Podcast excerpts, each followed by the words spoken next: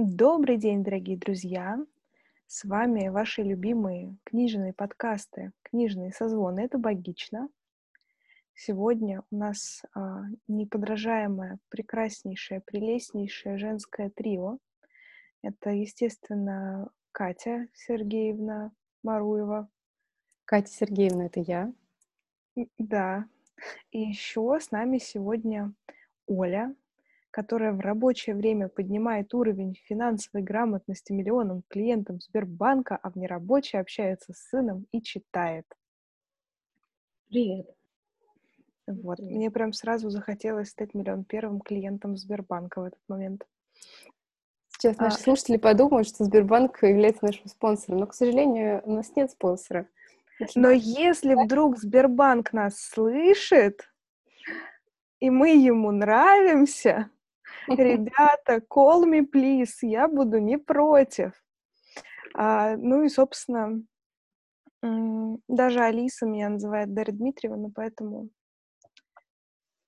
все как всегда, я тоже с вами в любое время года.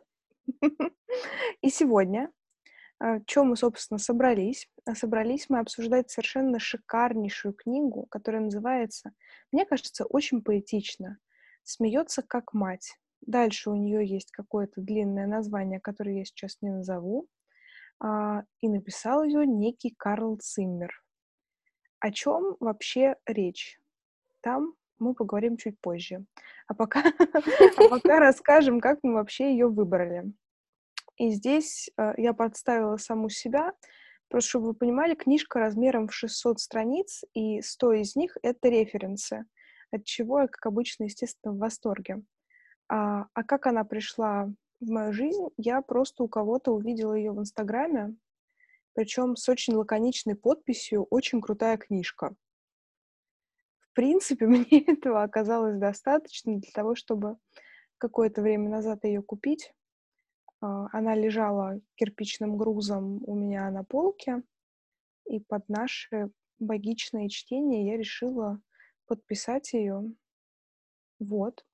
Дамы, а вы как решились на эту авантюру?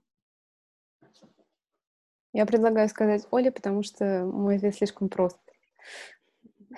Я купила эту книгу в Петербурге. Выбрала это, естественно, как самую толстую большую книгу, чтобы очень умный, умно выглядеть в Москве э, и класть ее на рабочий стол. И все коллеги спрашивали, что же это такое. Нет, но если серьезно, меня она заинтересовала как э, маму в первую очередь, потому что у меня растет сын, и я смотрю на него и думаю, а на кого он похож, почему, потемнеют ли его волосы, не потемнеют, каким он станет, каким вырастет.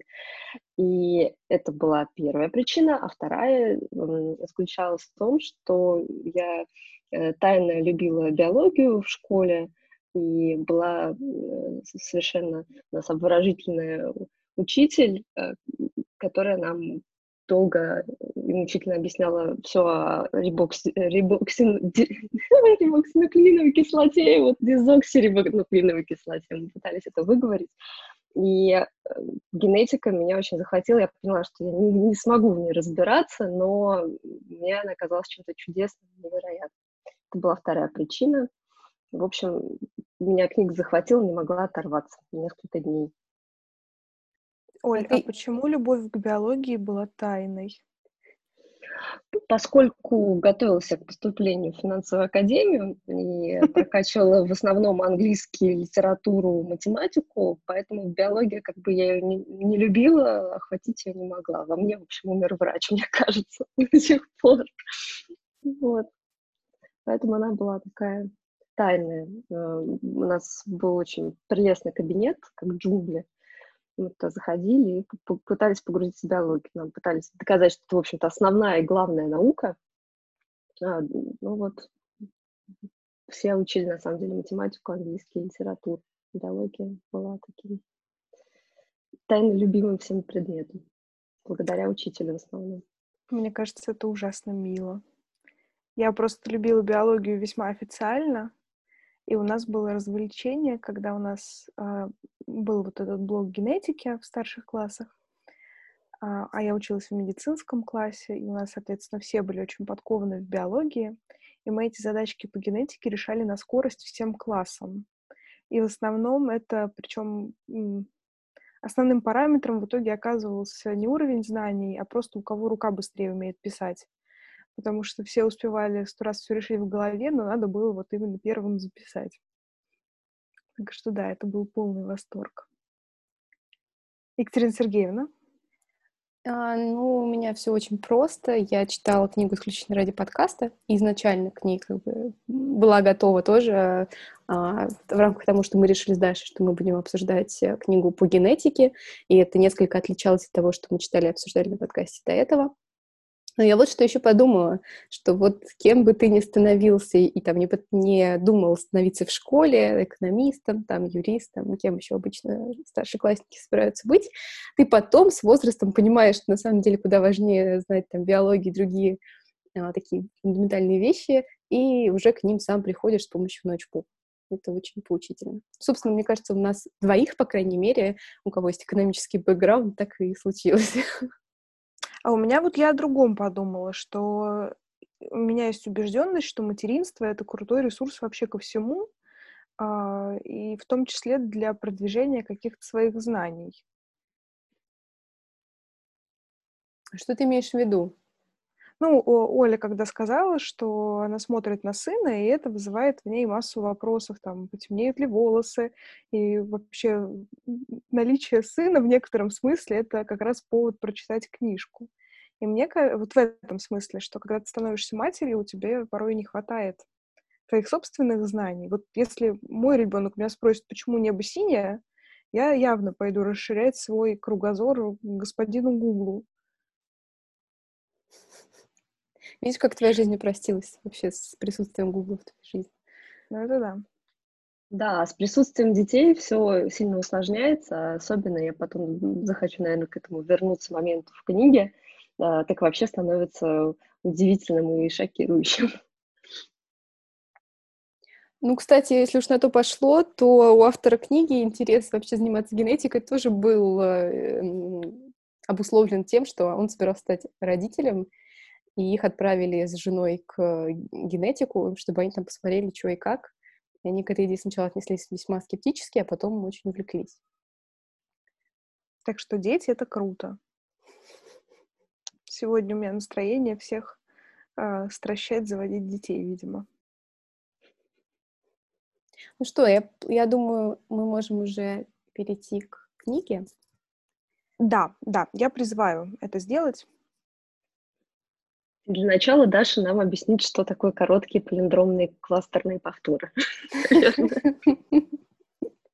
Это, это, это единственное, что может отпугнуть, наверное, от книги, э, когда встречаются все эти сложные термины и просто пытаешься принять, что они есть, и понять э, некоторые части книги на каком-то более общем уровне. Ну, что есть какая-то технология, которая что-то там меняет внутри Сейчас даже мне стало страшно на минутку, и я уже думала о том, как я буду выбираться из вот этого вопроса. А потом я вспомнила, господи, я же психолог, все нормально. Это нормально, что я не знаю, что это. Нет, тут, мне кажется, а, важно сказать, что... А то так все сразу, прям с десятой минуты подкаста запугали всех страшными терминами.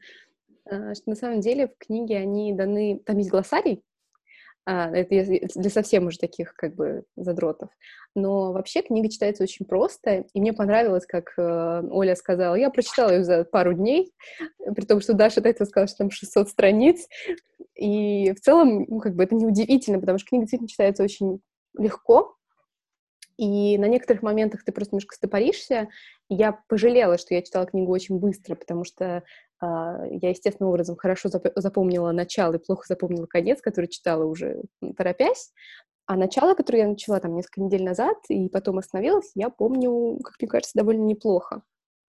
И в результате только его, наверное, моя память запомнит.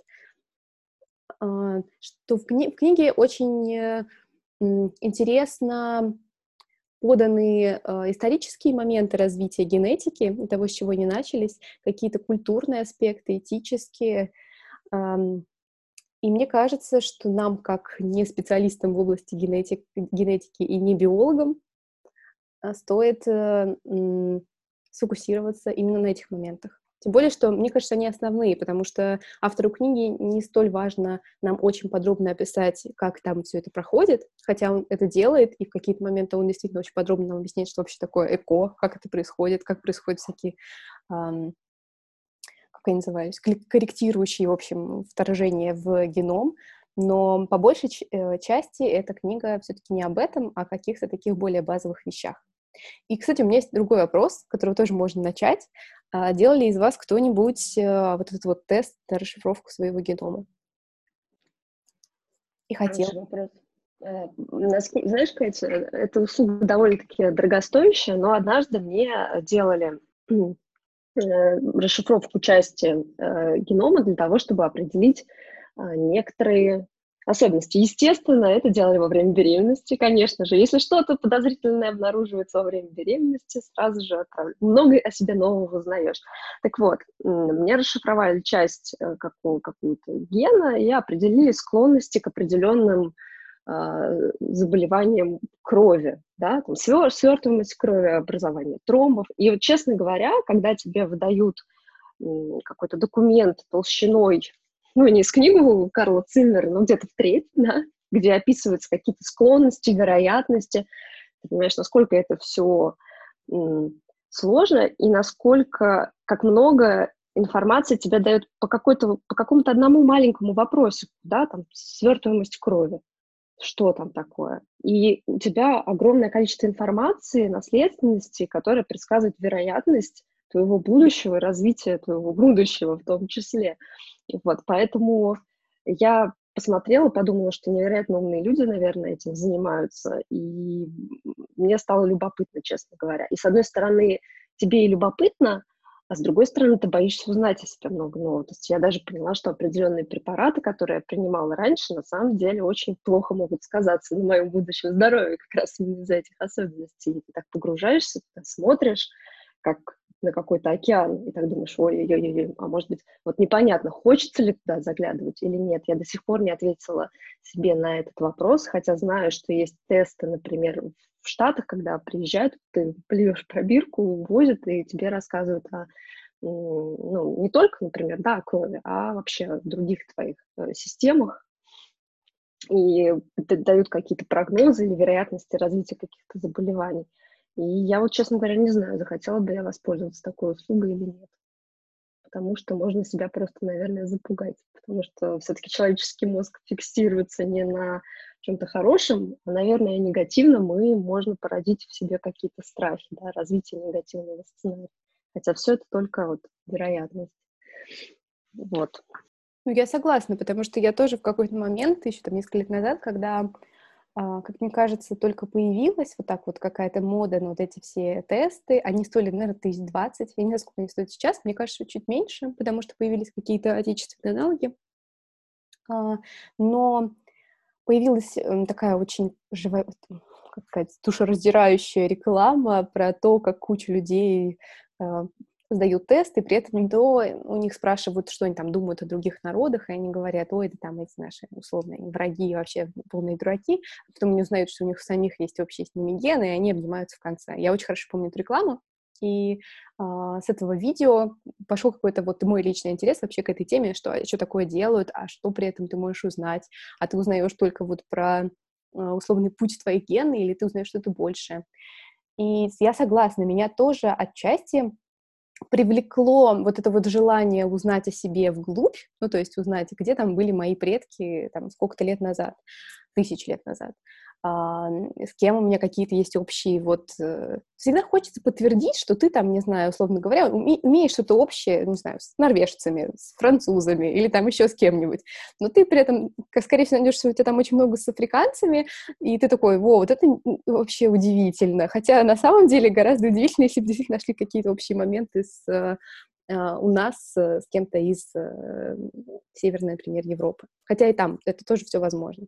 Но моменты того, что тебе с помощью твоего гена распишут, э, какие тебе продукты нужно есть, чтобы лучше себя чувствовать, кажутся довольно притянутыми за уши, потому что это все еще вероятности.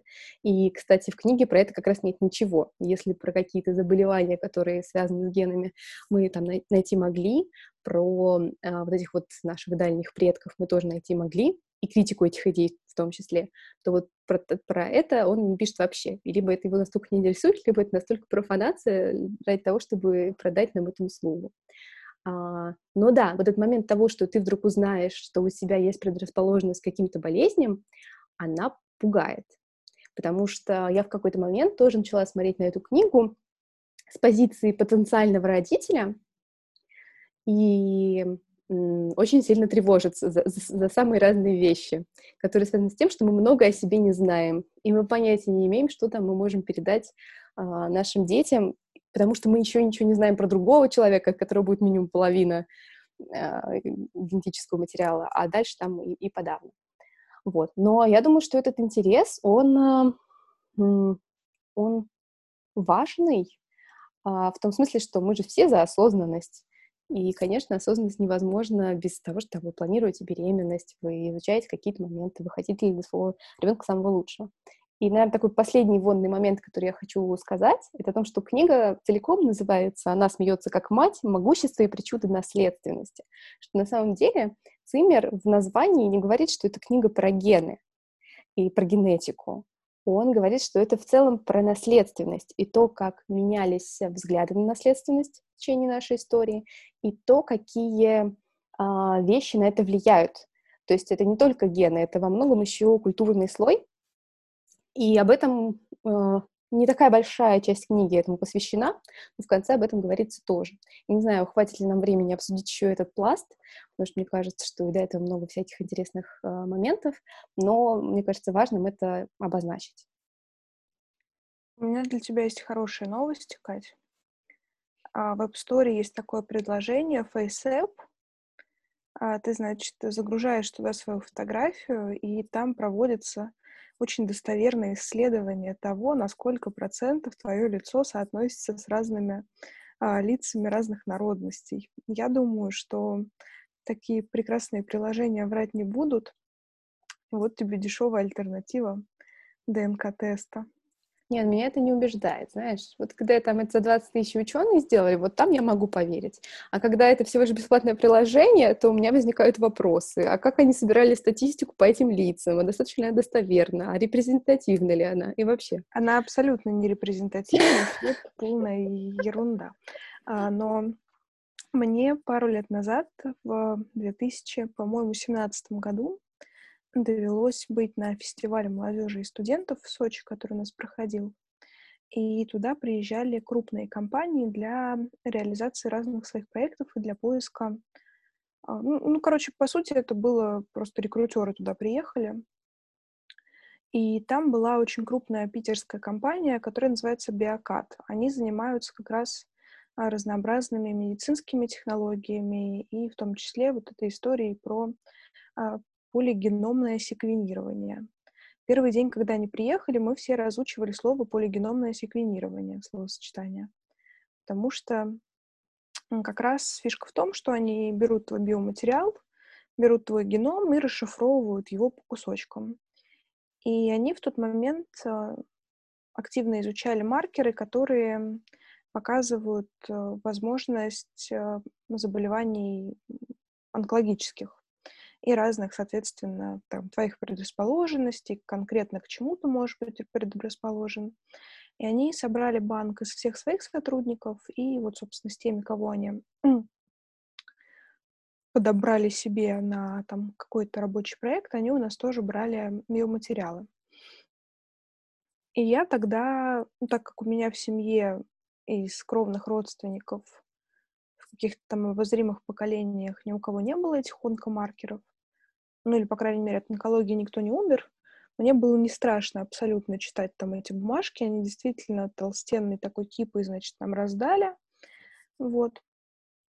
И там было куча-куча умных слов. Мы пришли к девушке, которая работала с нами в проекте, а, кинули на стол все эти стопки и такие, ну и что вы нам тут дали? Можно нам, пожалуйста, один листочек, где, значит, там вот болезнь, да, нет, там вероятность, да, нет, вероятность.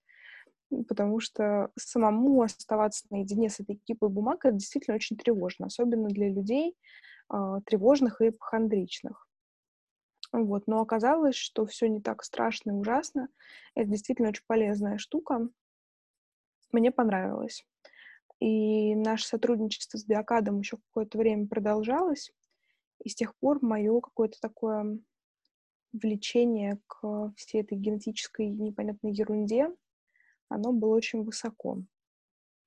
Но что здесь действительно полезно, если мы уже делаем такой шаг в сторону книги, мне понравилось...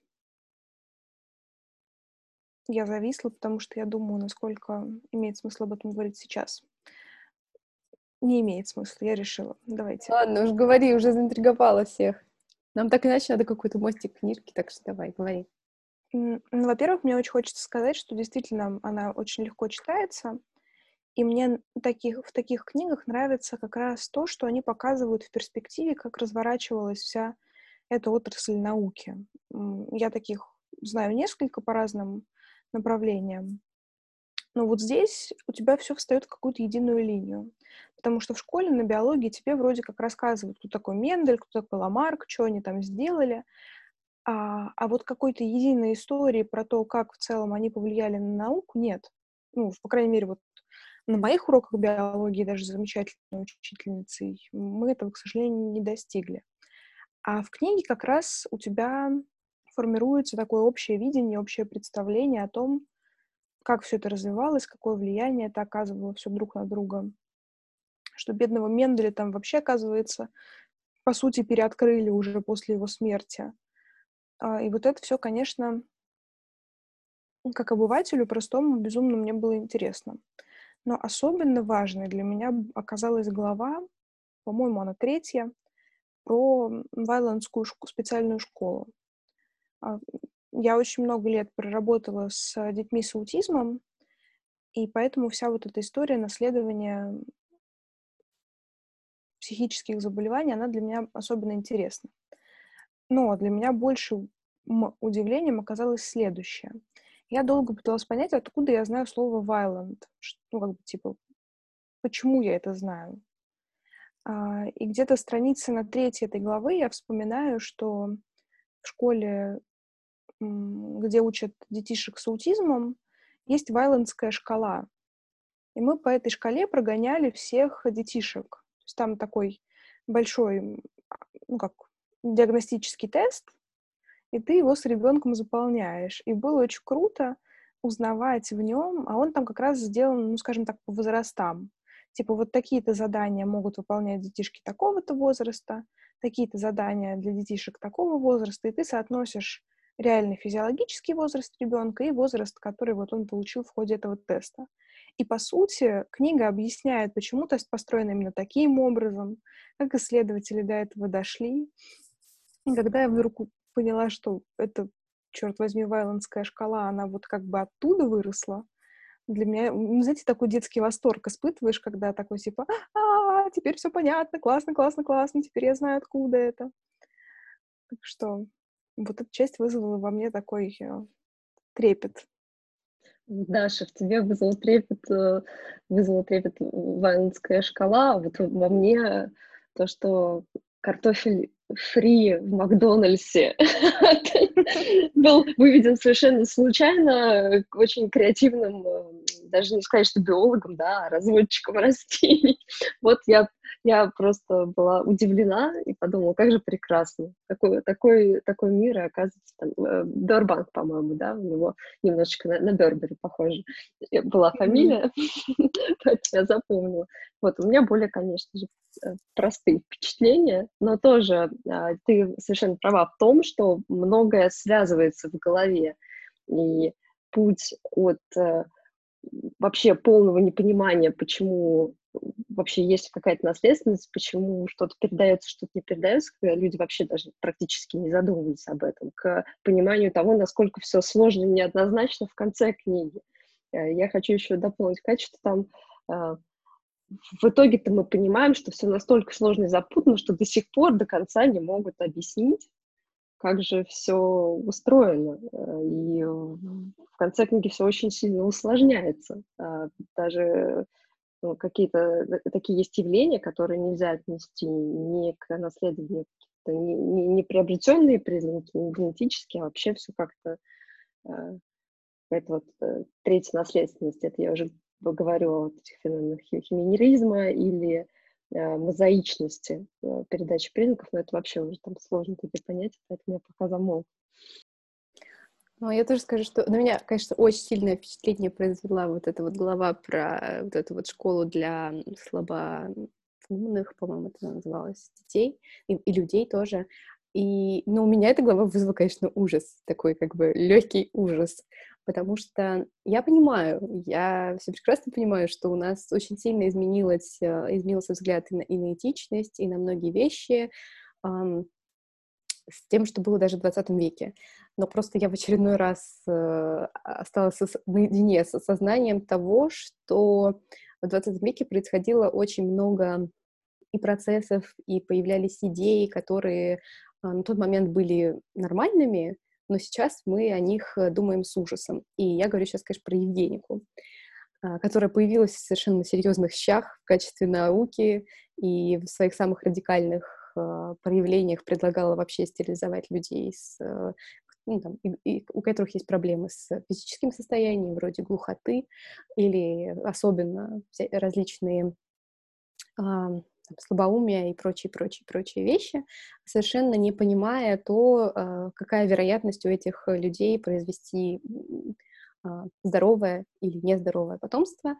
И в то же время списывая слишком многое на наследственность, полностью отрицая различные факторы среды обитания, в том числе а, денег, э, возможности нормально питаться, не быть обязанным заниматься тяжелым физическим трудом и так далее, и так далее.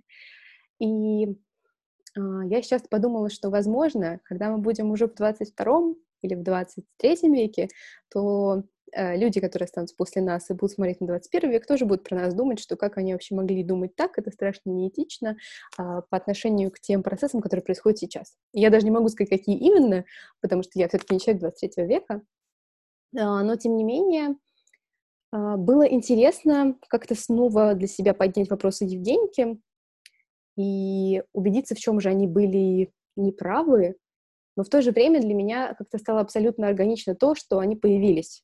А, мне книга дала какое-то такое даже хотя бы интуитивное понимание того, что они были следствием ну, своего времени и тех идей, которые были до них. А, мне не кажется разумным или прям такой уж убедительной версией, что современная генетика была бы совершенно невозможна без вот этого витка. А, я все-таки считаю, что это не оправдание, но, тем не менее, чтобы как-то сбавить вот этот вот э, тревожный накал э, разговоров о Евгенике, я расскажу забавную историю. О том, что я э, последнюю неделю отвлекалась от чтения книг, э, книги тем, что я играла в Crusader Kings 3. И э, я очень быстро от человека 21 века превратилась в человека, который такой, так, у этой жены, значит, такие свойства, типа, я не знаю, щедрость, э, порядочность, еще, они наследуются моими потомками, берем, и так далее. То есть ты, на самом деле, если тебя ставишь, ставят, ну, игра, предположим, какие-то такие рамки, где это является ну, некими правилами игры или некими рычагами, что ну, игра работает так, ты как бы не можешь с этим ничего пока изменить ты, значит, обращаешь на внимание и, в принципе, принимаешь эти правила. А, и когда мне муж сказал, ну, ты же понимаешь, что ты занимаешься Евгеникой, я, конечно, посмеялась, сказала, что, ну, да, я понимаю, это все, конечно, страшно неправильно, но, как бы, извините, такая игра, я не могу э, заставить э, ее играть какими-то другими механиками. Вот, вот такой забавный случай. Ну, я в этом смысле, знаешь, Конечно же, я не поддерживаю Евгенику и всю вот эту историю. Да, и на а всякий случай сейчас... скажем, э, что это лженаука все еще. Да-да-да, а то сейчас это было бы очень странно. Но я к тому, что я на данный момент нахожусь в такой стадии, когда я не а, осуждаю, обсуждаю всех вот этих людей с точки зрения, какими сволочами они были, а, по одной простой причине, что это определенный исторический пласт, от которого мы не уйдем, он есть, ну, как бы такое было. а, важно об этом помнить и делать вид, что этого не было, а, просто нельзя, на мой взгляд, как минимум для того, чтобы мы не повторяли этих историй, потому что периодически возникают люди, которые а, начинают играть в нечто подобное. Поэтому важно помнить, а, ну, как бы, каждый из исследователей в тот момент времени был абсолютно убежден в своей правоте, пытался доказать эту мысль. И здесь ты абсолютно правильно замечаешь, что там через условные 100-200 лет а, наши какие-то а, исследования покажутся людям будущего ужасно неэтичными, отвратительными. Тут даже что важно, да? Например, психология, она зачастую требует изучения патологии для того, чтобы понять, что такое норма. И вот в этом смысле, мне кажется, Евгеника, она тоже про это. Для того, чтобы понять, какая наука нормальная, нам еще и дали что-то ненормальное. и психологические эксперименты, да, в, там, век назад было огромное количество абсолютно неэтичных, ужасно неприемлемых э, экспериментов, которые сейчас мы бы ни за что в здравом уме не повторили, но тогда на них решились, и они дали огромный скачок для дальнейшей науки. Поэтому сложно здесь осуждать. Ну да, и тем более мы сейчас получили... В принципе, я думаю, что и развитие генетики, и нас с нашими новыми этичными, этическими представлениями невозможно без того, что а, произошел большой скачок в науке и технике, хотя бы появились такие микроскопы, что мы можем, или микроскопы, ну, какое техническое оборудование, что мы можем так глубоко взглянуть, и понятно, что без этого невозможно было вообще прийти к мысли, что все устроено на самом деле так сложно.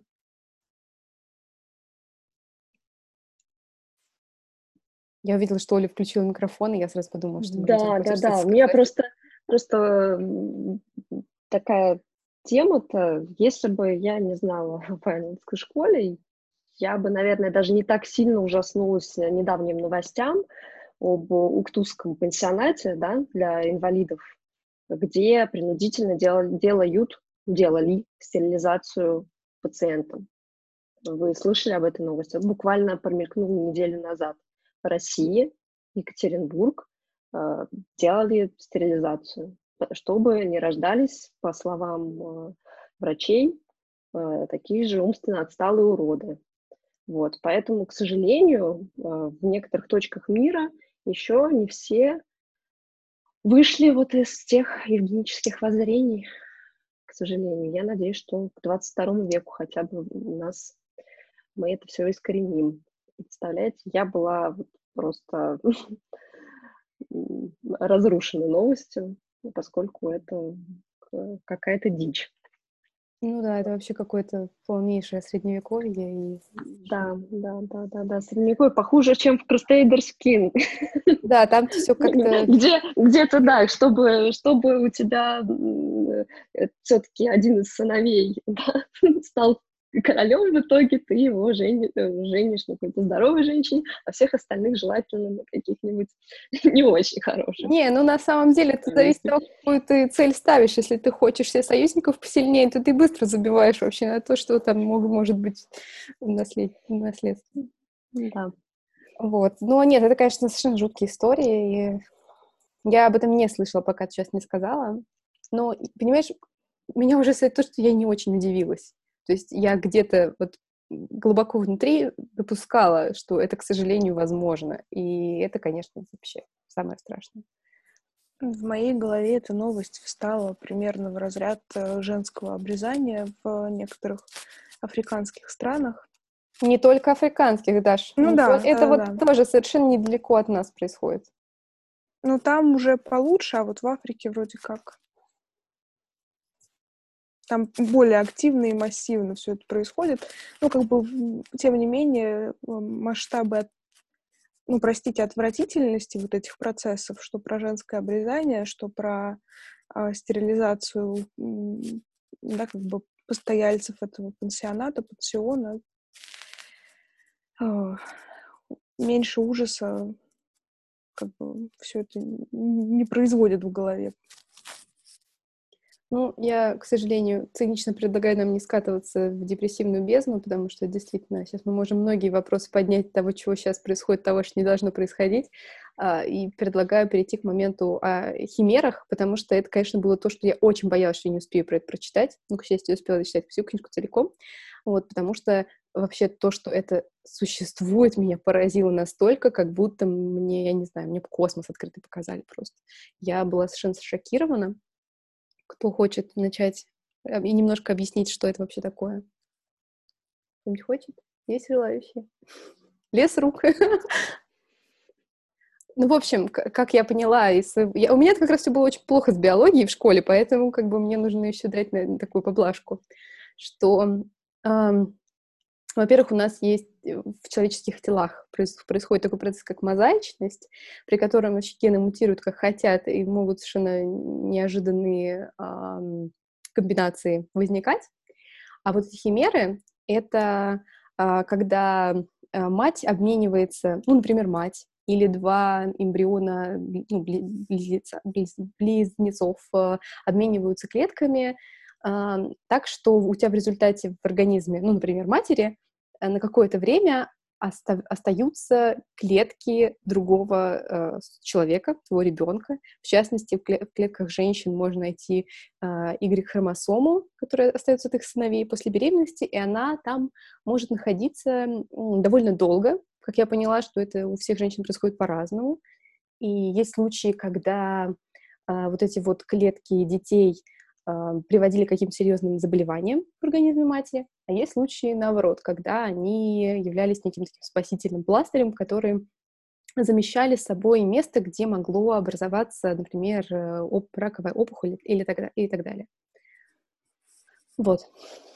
И я вспомнила, пока читала этот момент, что я когда-то смотрела испанский фильм, который назывался «Мама», по-моему, с э, Пенелопой Круз, где э, ситуация была в том, что у женщины был, э, была злокачественная опухоль в груди, но во время беременности как-то так случилось, что из... Я уже сейчас давно смотрела фильм, плохо помню, но, в общем, беременность спасла ее от этой опухоли. И для меня это выглядело как совершенно какая-то вообще магия, какой-то фантастический фильм. А тут я читала это и понимала, что вау, это же реально возможно, просто потенциально возможно. И о том, что такие сложные процессы происходят в нашем организме, это, конечно, меня совершенно вообще шокировало. Я абсолютно поддерживаю. Именно это меня шокировало, особенно из-за того, в связи с тем, что я как раз мама мальчика, о которых там очень часто говорят, что, что это нечто особенное, потому что э, э, именно мальчики каким-то образом так влияют, что могут привести, э, рождение мальчика может привести либо к каким-то болезням, либо наоборот излечить либо щитовидную железу, либо вот как раз именно э, рак груди. Э, реже встречался, э, встречался у тех, э, у кого дети, как раз именно мальчики, и обнаруживались вот эти вот, правильно, Даша, если что, поправь меня, именно, по-моему, Y-хромосомы обнаруживались а, у женщин, у которых как раз не было рака груди. И я поняла, насколько вот это какое-то суеверное, да, ведь же есть такое, э, так, такие высказывания суеверные, что беременность лечит, да, э, и, и рождение детей лечит.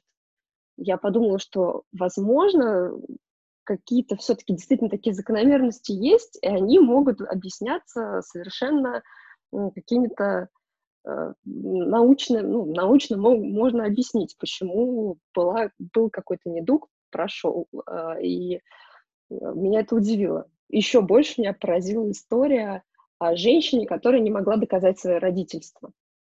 Как раз в связи с тем, что э, у нее именно, насколько я поняла, сейчас я тоже буду путаться вот в этой терминологии, э, не могла доказать то, что она является мамой, поскольку у нее именно половые клетки, ее половая система была сформирована вот так, химерно-мозаично. Я вот, кстати, не помню. Химеризм это был или мозаичность. Ну да ладно, ничего. Но, да, Даша? Я хотела просто сказать, что я помню этот момент, что у нее э, пока там, то ли в раннем возрасте, то ли пока мать была беременна, у нее был, соответственно, сестра-близнец. А, да, по-моему, там была сестра-близнец, которую она поглотила. Ну, то есть, как бы вот до рождения она поглотила второй вот этот вот э, комочек из клеток, и у нее половая система а, сформировалась из клеток вот этого другого человека. Соответственно, у них было неидентичное ДНК. И ДНК ее крови... Она была тё, да, тетей, да, была своим детям, получается, ну, да. могла доказать. Меня это настолько поразило, меня поразило больше всего то, что она, в общем-то, э, прекрасный, здоровый человек, который смогла родить детей, и все у нее хорошо. Но вот есть такой нюанс удивительный.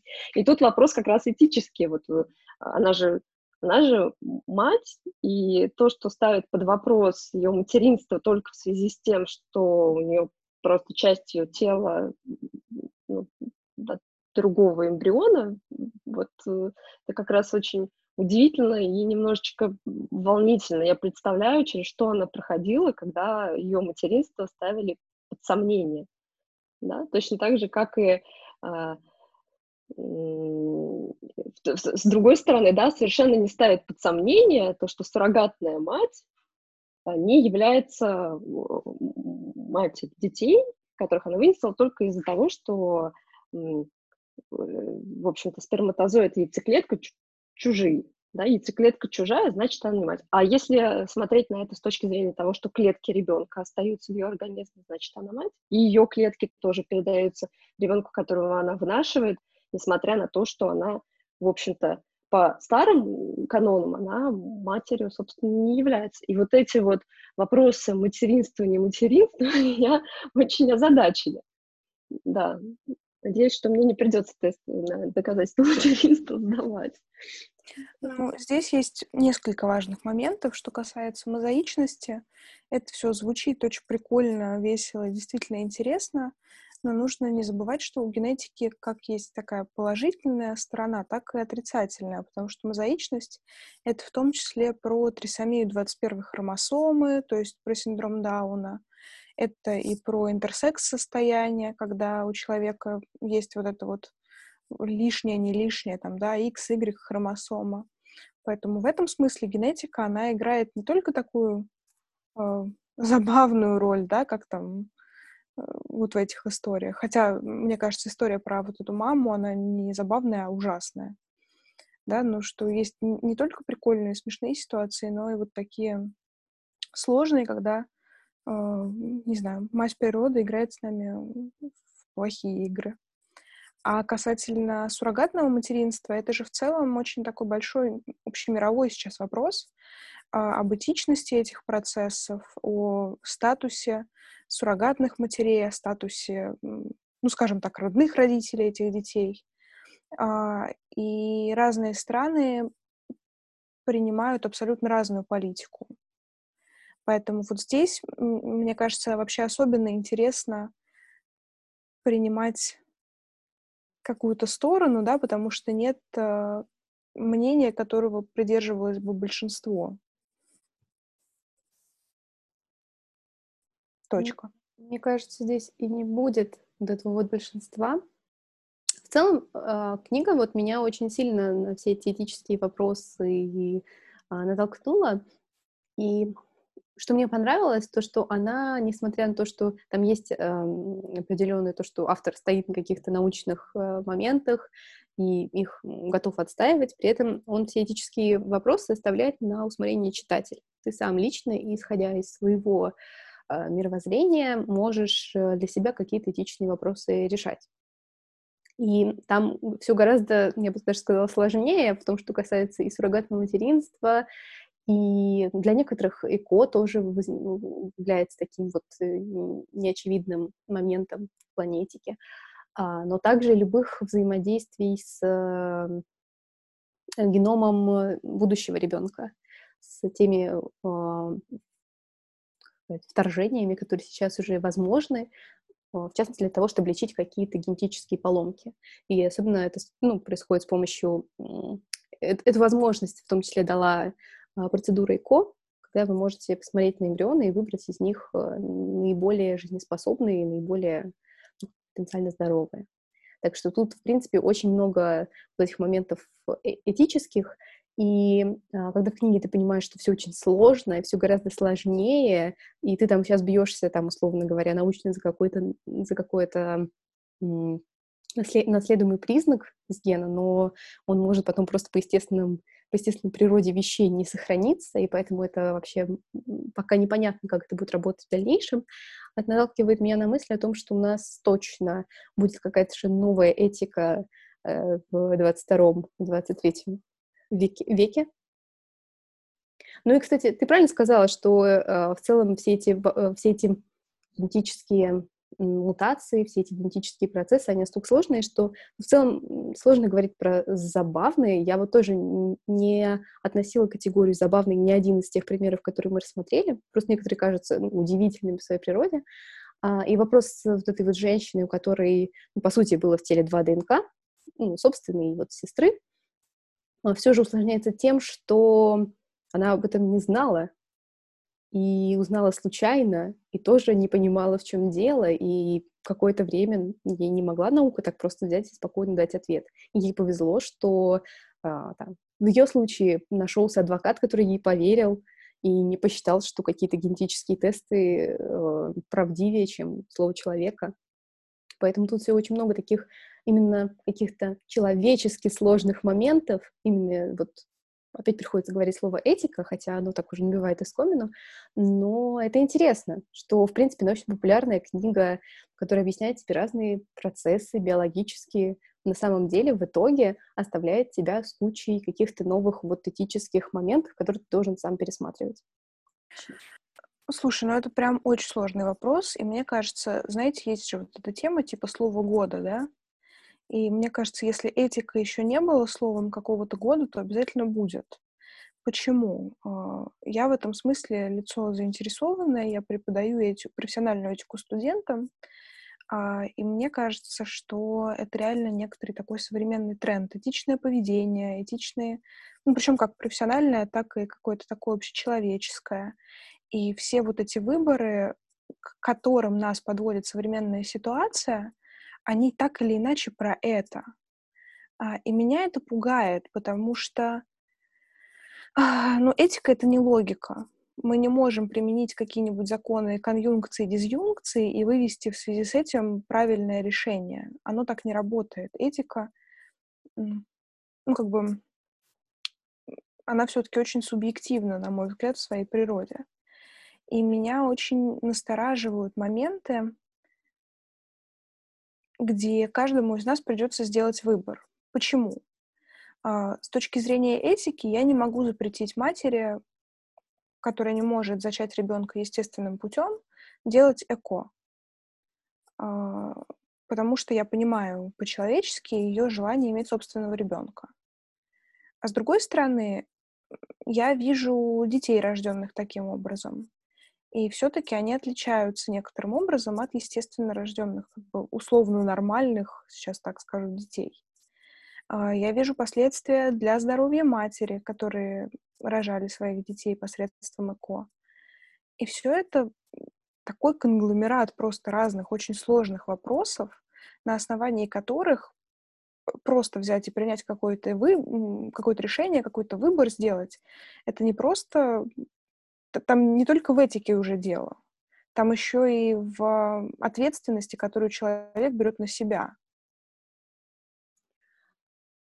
Ну, мне как раз кажется, что в этом смысле э, этично давать человеку самому решать, просто он должен при этом быть осведомлен о всех плюсах и минусах. Что как раз, например, неэтично было бы, профессионально неэтично там, со стороны генетиков, там, биологов, людей, проводящих процедуру, умалчивать о каких-то последствиях, это неэтично. Но в то же время не, не является неэтичным никак отговаривать ее, никак, наоборот, как-то принуждать и уговаривать. Ее собственный выбор строится на ее каких-то представлениях о том, что есть норма, что есть э, какие-то ее, я не знаю, условно говоря, цели, потому что насколько для нее важно вообще иметь ребенка своего, э, ну, как бы рожденного с ее генами, или там другие какие-то моменты. А, вот момент собственного выбора здесь принципиально для меня важен, И во всех этих моментах, там, ну, есть же очень много разных таких моментов, насколько этично вообще вмешиваться в, в, в геном ребенка и так далее. Что тут, мне кажется, надо очень многое оставить на... Ну, а, мы, конечно, говорим о высоком уровне осведомленности, опять же, про все плюсы и минусы, но выбор должен оставаться человеком, который делает, который на это соглашается, на эту процедуру. У меня здесь из серии, знаешь, да, но а, в какой-то момент времени я была очень таким ярым любителем Дэна Брауна, да и чего уж греха таить. До сих пор, если вдруг у него выходит книжка новая, я ближайшие недели обязательно ее покупаю и залпом прочитываю. И вот в одной из книг он от исторических тайн сейчас как-то уходит в такие вопросы, а, касаемые, не знаю, современного общества, состоя... современного состояния нашего мира. И вот один из поводов для разрушения мира в одной из книг стала проблема перенаселения. А, и там а, один сумасшедший ученый взялся на себя, как бы вообще взял на себя такую ответственность, чтобы взять и решить э, как-то проблему перенаселения своими силами. Каким образом он это делал, можете прочитать, по-моему, это было «Инферно», а может быть и не оно, ну и Господь с ним не важно. А, ну, в чем соль? Все наши вмешательства, они как бы вот наши единичные выборы, они составляют в общей массе какое-то глобальное количество выборов, которые влияют на общемировые процессы. И вот здесь э, задача компетентных ученых взять и спрогнозировать, каким образом большое количество человеческих решений повлияет на э, дальнейшее течение нашей жизни. Потому что, как бы так сказать, чтобы не выглядеть сторонником геноцида сейчас, э, ну, потому что у нас действительно есть ограниченный ресурс и проблема перенаселения. Мы от этого не можем убежать. А люди такие, вот мы сейчас вмешаемся еще в геномы всех рождающихся детей и сделаем всех здоровыми. И ты такой, ну, конечно, классно, ребят, и рассматривая эти истории индивидуально, ты действительно радуешься за родителей, что у них рождаются здоровые дети, что они познают счастье родительства. А в глобальной перспективе ты такой, круто, но в какой-то момент, а что мы будем пить? Ну, я сейчас утрирую, да, но я надеюсь, моя общая мысль ясна. Поэтому меня лично вот такие игры с природой, и в том числе с наследственностью, они вызывают большое количество вопросов. Если что, просто чтобы наши слушатели понимали, меня не видно, и поэтому люди не всегда, видимо, понимают, когда я заканчиваю свою мысль. Ну да, и ты сказала, в принципе, настолько контровершил вообще идею, что я прямо теперь думаю, как бы ее сгладить. Вот. Это как вопрос о комарах, да? О комарах, выведенных, э, комарах резистентных, по-моему, к малярии, да, перенесению малярии. И вроде бы они есть, но непонятно, какие последствия будут, если их выпустить на волю. Любое вмешательство, даже пусть э, полезное может привести к последствиям совершенно катастрофическим, да, это как, э, я уж не помню, в Австралию ли завезли эту жабу великолепную, которая сначала, в общем-то, уничтожала насекомых вредных, а потом оказалось, что она настолько всеядная, что уже вредит и флоре, и фауне, и всему, и очень быстро плодится, и поедает какие-то очень редкие виды животных. И вот то же самое может случиться и с э, людьми, если действительно очень сильно вмешиваться. И у меня тоже очень опасливое отношение, потому что объективно э, есть проблема перенаселения, объективно есть люди осознанно принимающие решения о родительстве, а есть э, вот, в общем-то, такие моменты, когда мы размножаемся, людей становится больше, а для чего мы это делаем, непонятно. Вот это такие. У меня, у меня тоже есть какая-то позиция своя по поводу рождения детей и того, сколько вообще можно детей так, себе позволить. Так, осторожно. Да, да, да, да. да. Нет, ну, нет, нет, это мой, это мой, Я да, понимаю, это тонкий лед. Такой очень да. тонкий лед выходим. Да, тонкий лед. Э, поэтому вот, в общем-то, Вопрос сложный, да. Нет, ну это, это мое совершенно, это, скажем так, решение, которое приняла для себя. Поэтому... Ну, понятно. Не, я, я, я могу как бы свою точку зрения сказать. А, я считаю, что помимо этого есть много других очень серьезных проблем, например, экологическая, и, может быть, нам как бы не останется, не на чем будет решать проблему какую-то дальнейшую, если мы не решим а, еще какие-то другие глобальные проблемы, а проблема перенаселения и в целом вот этого всего, она решается, в принципе, очень легко и гуманно, например, тем, что женщины начинают получать образование. Сюрприз, сюрприз. Женщины в регионах, где женщины получают образование, детей становится меньше. Это как бы статистическая закономерность. Вот, поэтому как бы вот вам отличный способ э, как-то работать с перенаселением детей, их детей становится меньше, детей начинают больше вкладываться, дети получают высшее образование и, собственно, рожают следующего своего одного ребенка вместо десятерых. И все еще к тому же выживают. Фантастическая история. Когда мы говорим про то, что кто-то будет рожать ребенка с помощью ЭКО, и, и, и, и здорового, и это единственный его способ э, родить здорового, это, скорее всего, означает, что он родит одного, ну, максимум двух, он, опять же, не родит десяти, и это совершенно никак не повлияет на наше вот это вот перенаселение. Нам, мы как бы таким способом собираются бороться немножечко не с теми проблемами, которые есть глобально. Вот что я думаю. Если бы высшее образование еще давало людям, а кроме корочки, интеллектуальные способности, а я не говорила про высшее, я говорила вообще про, про, про образование, потому что есть регионы, где девочкам нельзя ходить даже в школу. Нет, ну если мы говорим о таком глобальном процессе, то да, я с тобой соглашусь. Но здесь, мне кажется, знаешь, здесь нет панацеи какой-то вот всем по образованию, и тогда все резко наладится. Нет. То же самое, что ты сказала про экологию, да, мы не можем решать одну проблему, закрывая глаза на другую, потому что пока мы э, с точки зрения экологии там пытаемся спасти мир, ну, про, сейчас дурацкая шутка про то, что родится куча троглодитов, которые все опять сожрет. Да нет, я, я скорее к тому, что, э, ну, как бы все не так однозначно. И то, что все начнут рожать детей, кто, кто раньше не мог, это никак, на самом деле, мне кажется, глобально не повлияет на вот эту вот проблему перенаселения. Потому что там есть другие процессы, которые идут параллельно с этим, и все гораздо сложнее. И то же самое с проблемой глобального потепления и других. Кто-то там еще боится, что компьютеры нас поработят и прочее, прочее.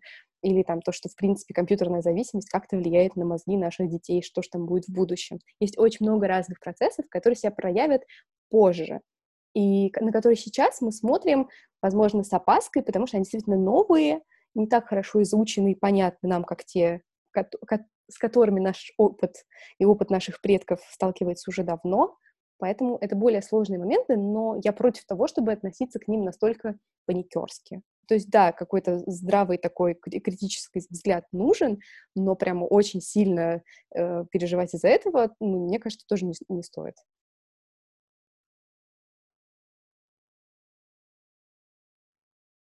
Скажу за Катю. Точка. не то, что точка, ну просто я, я же тоже понимаю, что нас будут слушать совершенно разные люди а, с разными позициями, с разными взглядами. Вот. И наша задача не только заинтересовать их читать книгу, но, может быть, еще какими-то темами увлечься и посмотреть, поизучать. Точка. Ну, так очевидно. Вот что у меня, э, какой у меня вопрос остается Э, после прочтения книги. Мы очень много узнали об исследованиях в области генетики в других странах. Мне очень любопытно узнать, на каком уровне э, в России это все изучается, или мы поставляем мозги. Есть ли у нас какие-то лаборатории, компании исследовательские, что мы можем дать миру? Вот не знаю, дальше, может быть, ты знаешь, есть ли у нас какие-то компании или не знаю, научные лаборатории, которые идут в авангарде вообще изучения генетики, или это только хорошо развито в других странах, мы немножечко отстаем, как и во многом другом. К сожалению, у меня здесь нет какого-то ответа, а, кроме того, к которому я уже как-то косвенно прибегала. Я, например, знаю компанию Биокат, которые, к сожалению, тоже не спонсоры наш, нашего сегодняшнего выпуска. А, это очень крупная компания, которая объединяет в себе и исследовательскую деятельность, и поставку всяких а, инноваций в биотехнологической вот этой вот всей сфере. Я не уверена, что это чисто отечественное производство. Я допускаю мысль, что они сотрудничают с кем-то за пределами России. Ну, как, ну, насколько я знаю, они поставляют очень много оборудования в российские разные научно-исследовательские центры, потому что, собственно, производство оборудования — это одно из их ведущих направлений. Но насколько много у нас таких компаний, не знаю. Вот насколько я знаю, в этой сфере очень отличился Facebook и Цукерберг, и Microsoft. И мне кажется, это вообще очень интересно, почему люди, а, большие приверженники современных таких цифровых технологий, как доходят до того, что они в том числе начинают интересоваться такими очень тонкими биотехнологиями, да, особенно в частности Цукерберг, он как раз тоже делал в Фейсбуке, насколько я помню, такую некоторую, ну, такой тоже банк геномов, да, когда он пользователям предлагал создавать биоматериалы. Вот как они вообще доходят в своей логике до таких решений, мне очень интересно. Но мне в голову пришло э, смешное воспоминание о том, что Путин э, повелел создать какой-то там генофонд для россиян. Вот. Такая линия тоже есть в нашей повестке. Такая ну, сомнительная линия. А что там только создали, знаешь, вот сразу возникает вопрос. Почему об этом никто не слышал? И куда слились все Нет, он же только повелел, он же только повелел, мы не знаем, что там дальше произошло. А, а, я думала, он просто повелел уже давно. Да нет, ну это об этом, по-моему, до карантина была такая новость, может, во время карантина, то есть прям недавно, еще, еще не распилили. У меня есть гипотеза, ну, наверное, она неверная, что все-таки крупные компании вроде Microsoft или Facebook очень, они метят в те, в те сферы, возможно, и, кстати, Герман Оскарович скоро к этому придет, а, в те сферы, которые будут очень быстро развиваться и потом в конечном итоге повлияют на стоимость акций, конечно же, компании на рынке. И, видимо, видимо, это направление в таком состоянии, что скоро оно очень сильно взлетит. Возможно, в этом дело. Возможно, мы как раз будем чаще задаваться вопросами. Возможно, действительно скоро будет какой-то прорыв, о котором мы пока не знаем. И поэтому очень стремятся и влить инвестиции в это направление и купить какие-то активы э, компании, или спонсировать компании, инвестировать в компании, которые развивают э, направление в области генетики. Возможно, дело в этом. Но не знаю. Слушай, мне нравится твоя гипотеза. И более того, мне все-таки кажется, что у этих ребят есть что куда инвестировать. Потому что если мы говорим о госбюджете, ну, как-то его делят, мне кажется, все-таки в других направлениях больше. У них другие приоритеты. А когда ты владелец, не знаю, многомиллиардный или какие у них там бюджеты, да, когда у тебя действительно есть э, средства для перспективных вложений, то вообще грешно ими не пользоваться.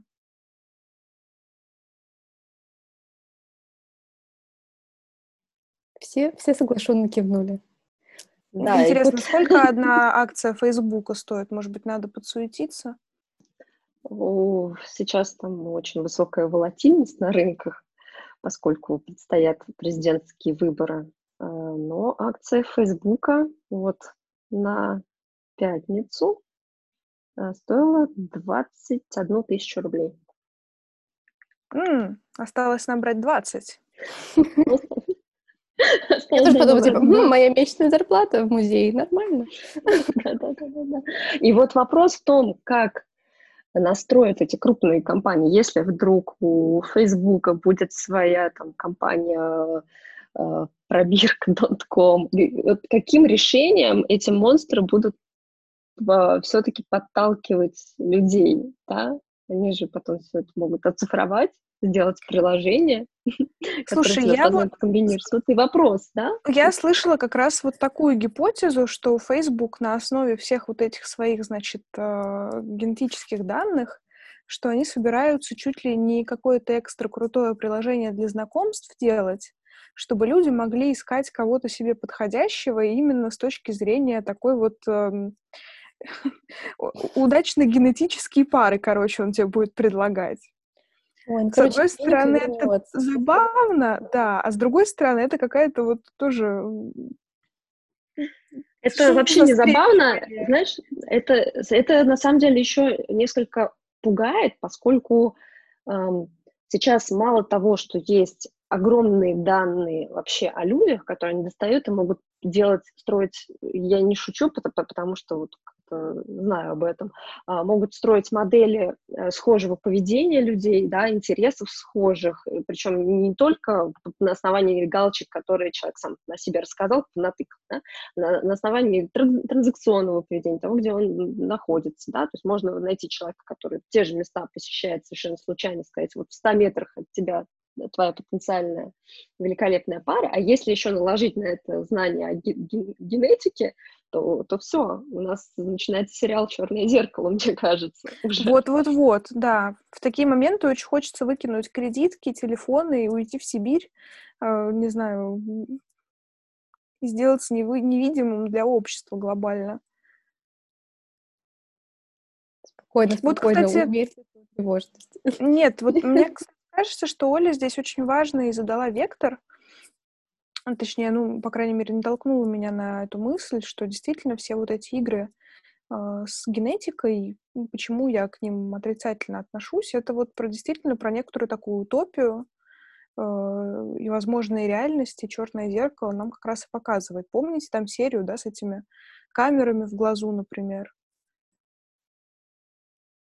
Там ну, по-моему, где-то в глазу можно было устанавливать камеру, якобы для того, чтобы потом проигрывать приятные воспоминания. И благодаря вот такой камере супруги узнали об изменах там друг другу или вот что-то подобное. Ну да, было такое. Но я не люблю сериал «Черное зеркало», потому что мне он кажется техно-пессимистичным. Вот. И я переживаю, что люди будут слишком сильно переживать не из-за того, из-за чего им действительно нужно переживать. Ну, я за вообще то, чтобы люди уменьшали количество тревожных триггеров для себя. Я считаю, есть одна хорошая книга про опасности интернета, причем говорят, что она реально хорошая, а не такая как бы триггерящая, поэтому, возможно, когда-нибудь мы почитаем ее в наших чтениях. Ты хоть скажи название. Я забыла, мне верить. Я сейчас так не могу сходу сказать правильное название. Что-то там про опасность интернета. Там вот есть слово интернет, это точно. А вот остальные слова я сейчас так не могу сходу вспомнить. Мне прям стало интересно, сколько у нас есть книг с названием, со словом интернет в названии. Нормально. Я думаю, так там так есть где разгуляться. Если как-то вот для себя сейчас резюмировать, мне кажется, с одной стороны, что мы рано начинаем тревожиться о о гипотетических последствиях, а с другой стороны, если сравнивать темпы науки, ну, по сути, 20 век он перевернул все, что было до него. Потому что все основополагающие какие-то исследования, не знаю, события, они все-таки произошли именно в 20 веке. И предполагать, что темпы изменений, технологий, развития уменьшатся сейчас, это глупо. Поэтому вот как-то, мне кажется, мы живем в то время, когда не знаешь, чего откуда ожидать, и это, собственно, больше всего и беспокоит как будто. Да, но при этом всегда надо помнить, что можно говорить про страшилки, но в то же время можно говорить про какие-то позитивные аспекты. И то, что у нас сейчас настолько развиты наука и технологии, они позволяют нам действительно очень многое в медицине, например, это скорее плюс, чем минус. Так вот тут, понимаешь, и проблема, что без плюсов нет минусов. Мы не можем концентрироваться только на хорошем, а избегая вообще вопрос э, потенциальных опасностей. Нет, и не нужно так делать, но в том же времени не нужно становиться прям максимально э, запуганным вот, этим, вот этими всеми новыми процессами. Вот мне кажется, что самое главное — это найти в этом какой-то баланс. Мы должны ну, никак не должны, но мы можем больше интересоваться тем, как устроено наше тело, устроен наш организм, устроена наша психика, узнавать об этом больше, узнавать то, как разные новые процессы на это влияют, складывать свое мнение, интересоваться. А, мы все это можем делать, и это правильно. Но неправильно бояться чего-то только потому, что это новое. Вот это мой главный поинт. Да, в этом я с тобой абсолютно согласна. Ну что, я видела, что к Оле уже зашел ребенок и потребовал маму, поэтому я считаю, что мы не можем отказывать ребенку в его праве. Да, зашел совершенно не похожий на меня ребенок.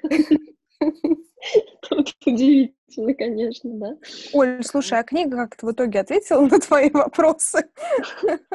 Она, знаешь, она сказала, что может быть, вовне, в ребенке может быть, не знаю, 80% папа, а то и больше, поэтому, ну вот, что ж, э, сделаем все, что можем для того, чтобы э, человек вырос и принимал верные этические решения. На, на самом деле не ответила. Даже а, название, честно говоря, а, для меня было о другом немножечко, да, я думала, что я найду другие ответы, но, но ответы на другие вопросы. Но в итоге она э, настолько меня увлекла, что я даже забыла вот э, об этом диссонансе. А, вот, поэтому на, на, то, на мои вопросы не ответила, но ответила на другие. Москва, все сложно, но это нормально, не волнуйтесь.